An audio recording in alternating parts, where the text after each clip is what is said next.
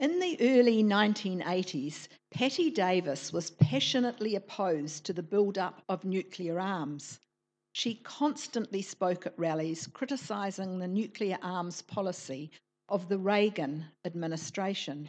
However, unlike many other protesters who spoke at rallies and carried placards, Patti Davis was in fact Ronald Reagan's daughter. Her mother, Nancy, was appalled at Patti's actions because she felt they were a personal attack on Patti's father. But as long as she was respectful and civil, her father didn't mind Patti publicly expressing her views. Writing about her father in 2012, Patti admits she chose the more militant, in your face approach instead. She frequently told the media it wasn't personal, but today she realises that her actions spoke louder than her words.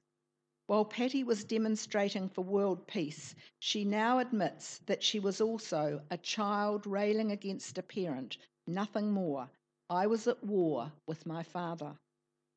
One of her biggest regrets was turning her father down every time he wanted to sit down and talk with her about life.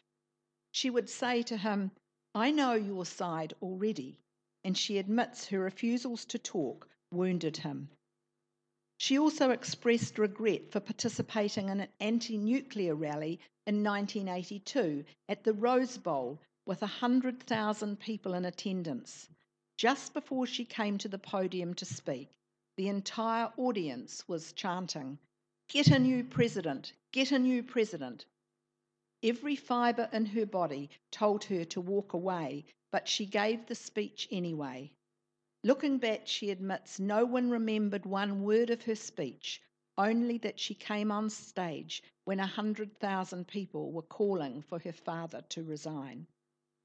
Later in life, when her father had been diagnosed with Alzheimer's, she said, I would look into my father's eyes and try to reach past the murkiness of Alzheimer's with my words, my apology, hoping that in his heart he heard me and understood.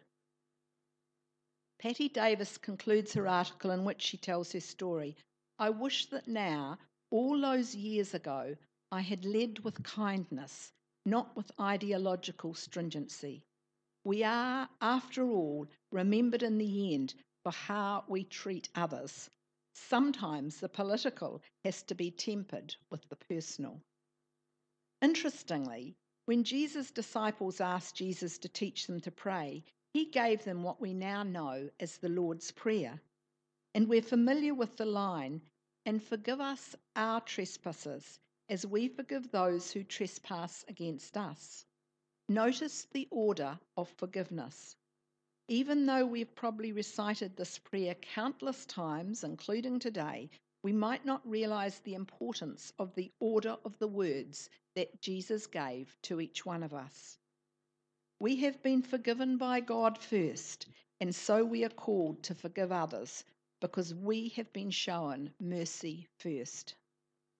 Of all the phrases in the Lord's Prayer, the only principle that Jesus follows up with an additional explanation is this line about forgiveness and making things right in the sight of God. But when we look at the prayer, we can see how forgiveness plays into the rest of the Lord's Prayer. If we see God as holy, if we truly want His will to be done in our lives, then we will do as He has done for us forgive, forgive others to put things right in our own life.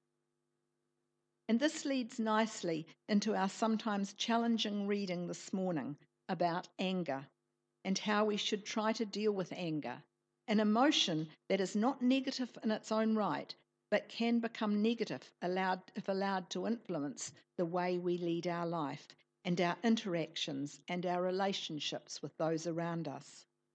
And this emotion can also influence our interactions with God in worship.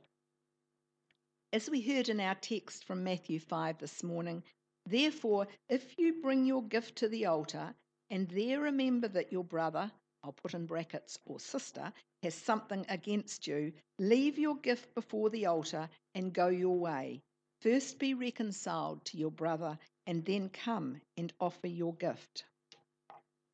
If you inhabited New Zealand 2,000 years ago and wanted to follow this teaching from Jesus, you would probably this morning have been riding your horse or camel down Fendalton Road, tying up your animal to a hitching post in what is today the church car park, and dismounting, on, dismounting onto swampy tussock.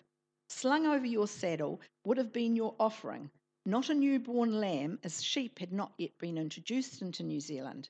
Picture coming to the place God was worshipped. As an act of worship, you were bringing your offering to the altar. The significance of Jesus' teaching here cannot be grasped unless we understand that you, as a worshipper, are being asked to make sure that you've sorted out all your disagreements before your offering is placed before God. The gift in Jesus Christ's day was an unblemished lamb, which the priest would sacrifice on the altar to atone for the sins of the one bringing the gift.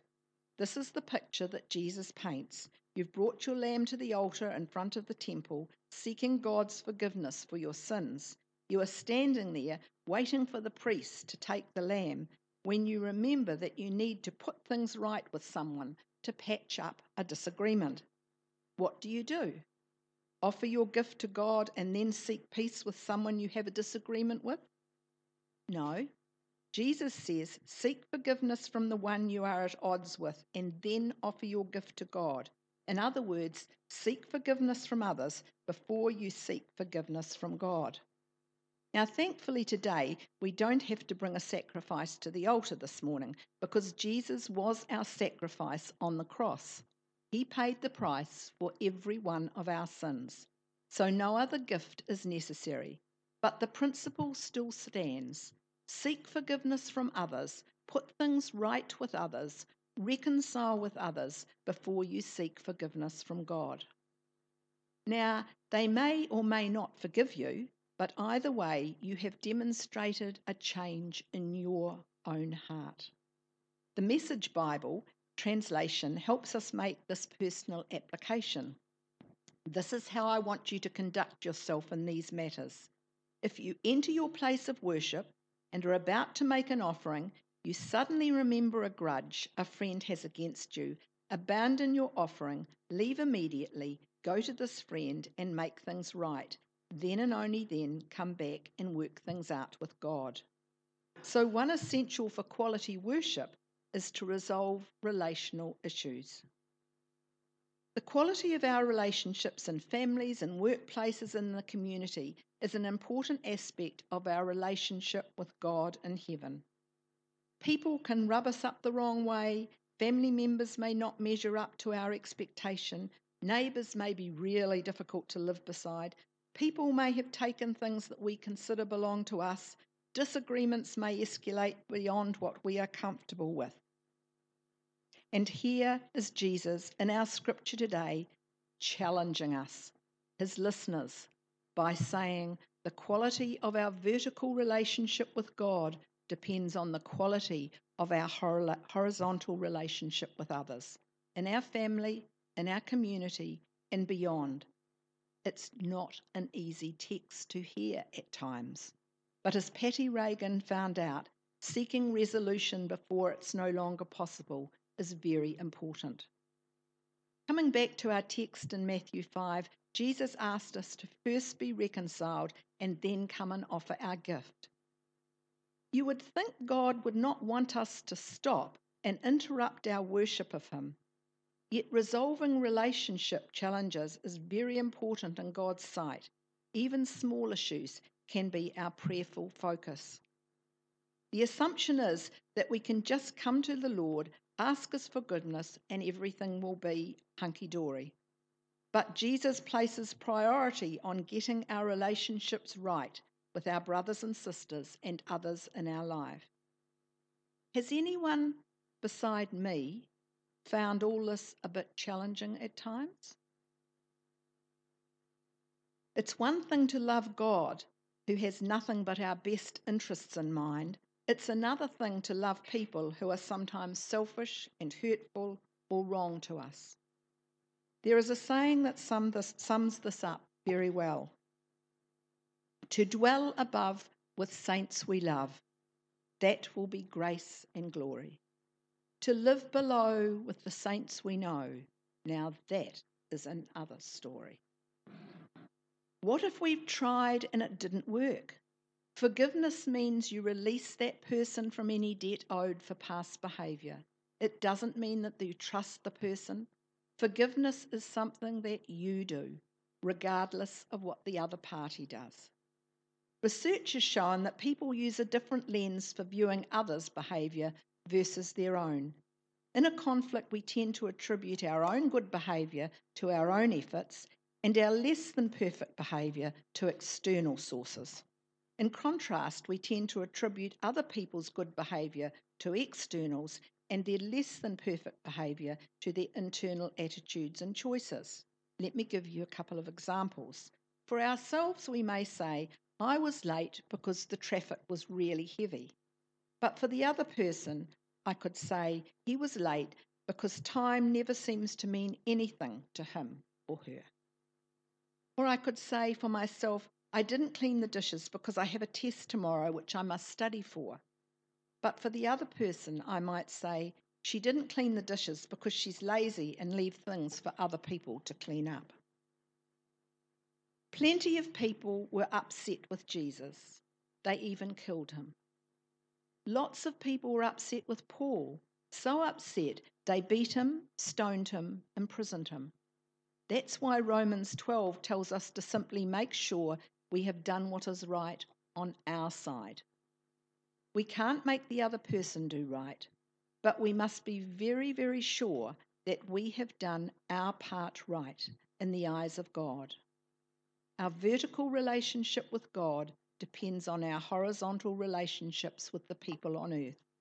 The two go hand in hand, and to God be the glory. Amen.